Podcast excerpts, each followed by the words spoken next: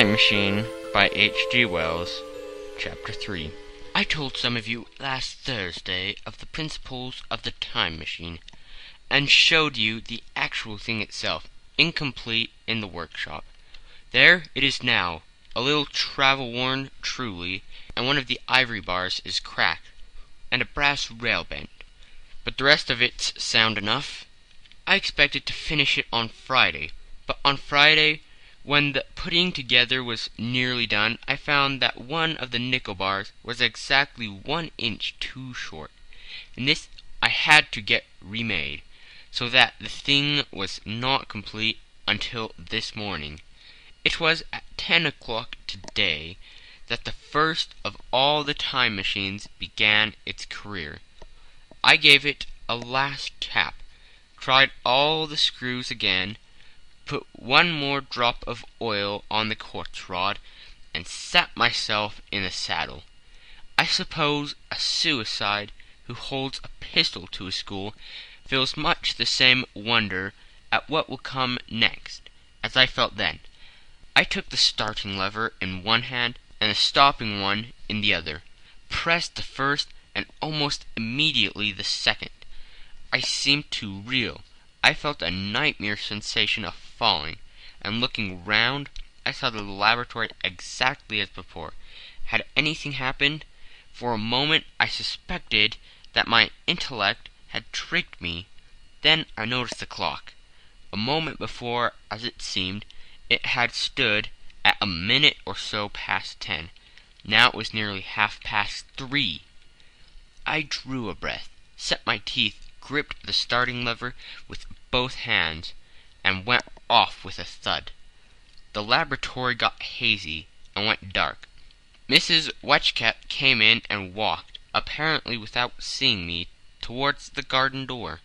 I suppose it took her a minute or so to traverse the place, but to me she seemed to shoot across the room like a rocket. I pressed the lever over to its extreme position. The night came like the turning out of a lamp, and in another moment came tomorrow. The laboratory grew faint and hazy, the fainter and ever fainter. Tomorrow night came black. Then day after, night again, day again, faster and faster still. An eddying murmur filled my ears, and a strange, dumb confusedness descended on my mind. I'm afraid I cannot convey the peculiar sensation of time traveling. They are excessively unpleasant. There is a feeling exactly like that one has upon a switchback of a helpless headlong motion. I felt the same horrible anticipation, too, of an imminent smash. As I put on pace, night followed day, like the flapping of a black wing.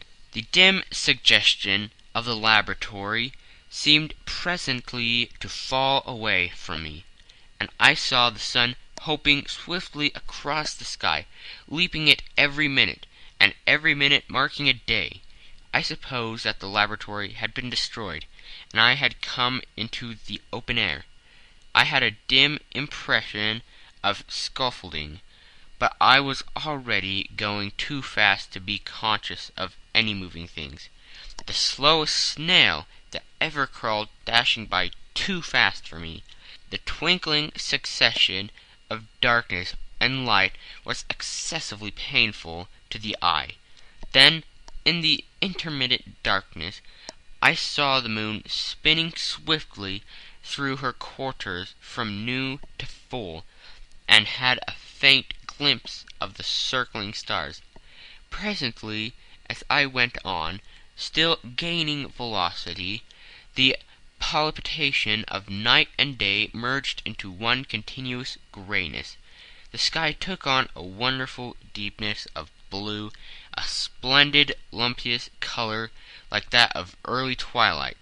The jerking sun became a streak of fire, a brilliant arc in space, the moon a fainter fluctuating band, and I could see nothing of the stars, save now and then a brighter circle flickering in the blue. The landscape was misty and vague. I was still on the hillside upon which this house now stands. and the shoulder rose above me, gray and dim.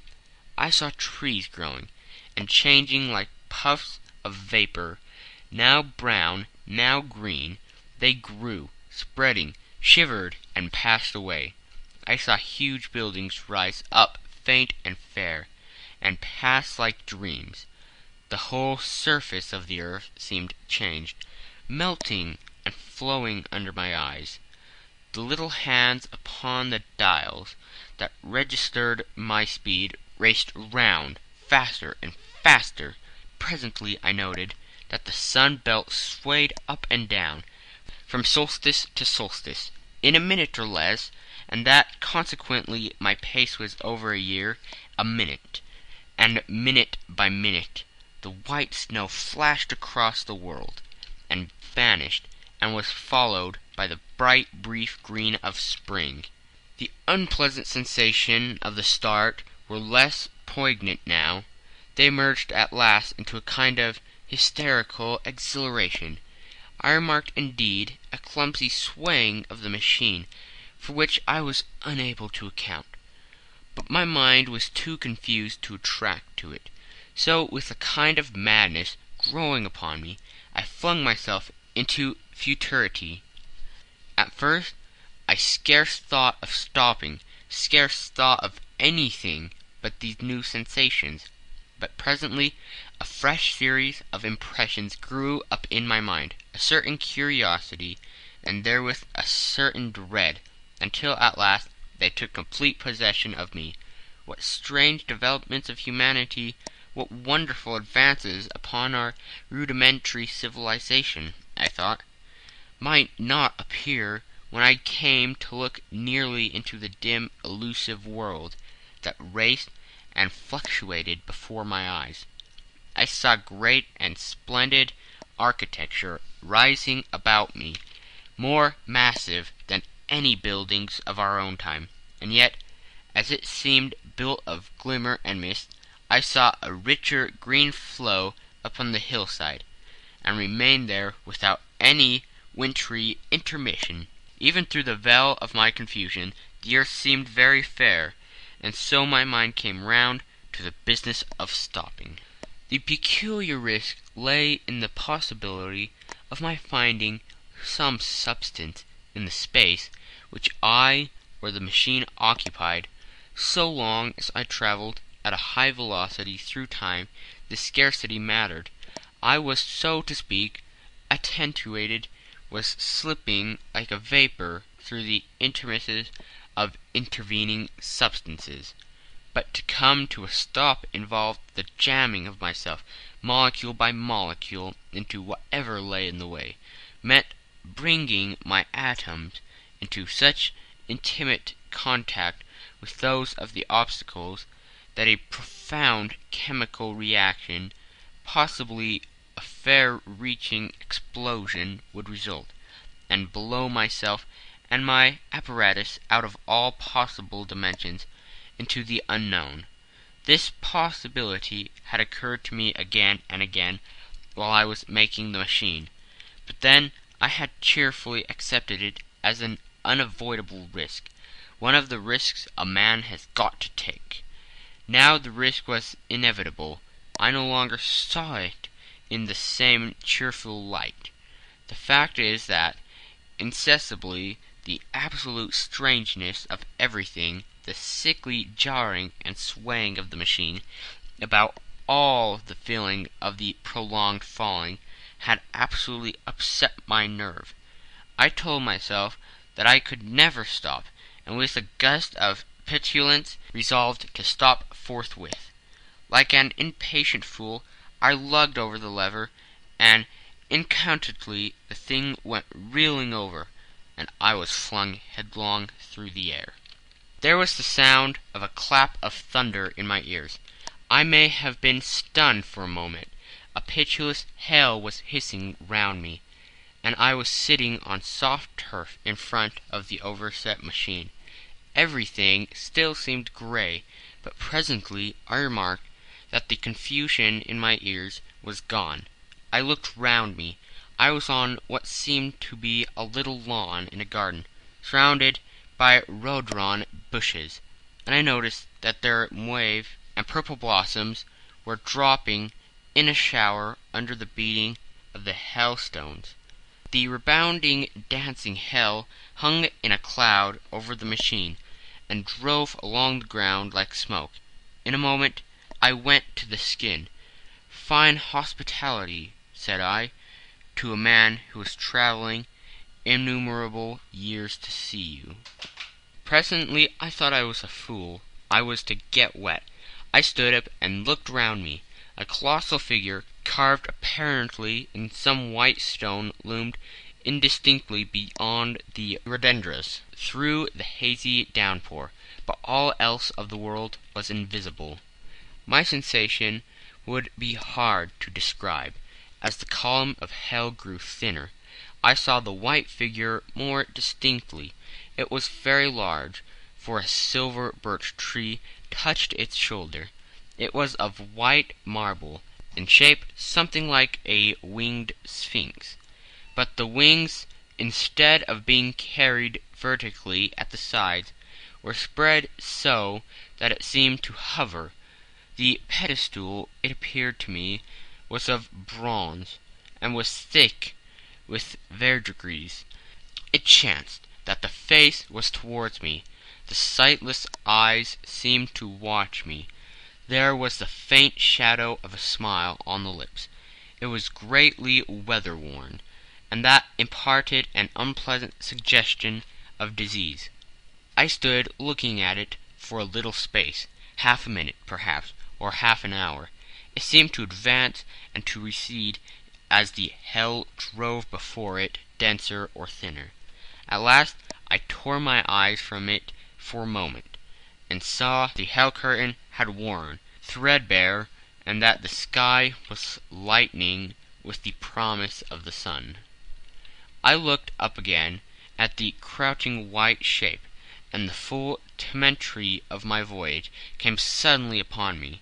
What might appear when the hazy curtain was altogether withdrawn? What might not have happened to men? What if cruelty had grown into a common passion?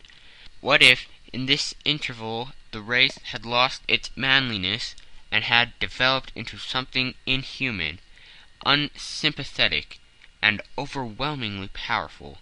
I might seem some old world savage animal, only the more dreadful and disgusting for our common likeness, a foul creature to be incontinently slain. I already saw other vast shapes, huge buildings with intricate parapets and tall columns, with a wooden hillside dimly creeping it upon me through the lessening storm. I was seized with a panic fear. I turned frantically to the time machine, and strove hard to readjust it. As I did so, the shafts of the sun smote through the thunderstorm.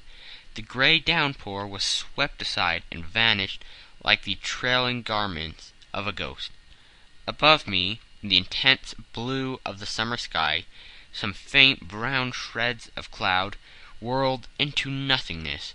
The great buildings about me stood out clear and distinct, shining with the wet of the thunderstorm, and picked out in white by the amuleting hailstones piled along their courses. I felt naked in a strange world. I felt as perhaps a bird may feel in the clear air, knowing the hawk wings above and will swoop. My fear grew to frenzy. I took a breathing space, set my teeth, and again grapped fiercely, wrist and knee, with the machine. It gave under my desperate onset, and turned over. It struck my chin violently. One hand on the saddle, the other on the lever, I stood panting heavily in the attitude to mount again. But with this recovery of prompt retreat my courage recovered. I looked more curiously and less fearfully at this world of the remote future. In a circular opening high up in the wall of the near house I saw a group of figures clad in rich, soft robes. They had seen me, and their faces were directed towards me. Then I heard voices approaching me coming through the bushes by the white sphinx were the heads and shoulders of men running. One of these emerged in a pathway leading straight to the little lawn upon which I stood with my machine. He was a slight creature, perhaps four feet high, clad in a purple tunic. Girdled at the waist was a leather belt. Sandals or buskins I could not clearly distinguish which were on his feet. His legs were bare to the knees, and his head was bare.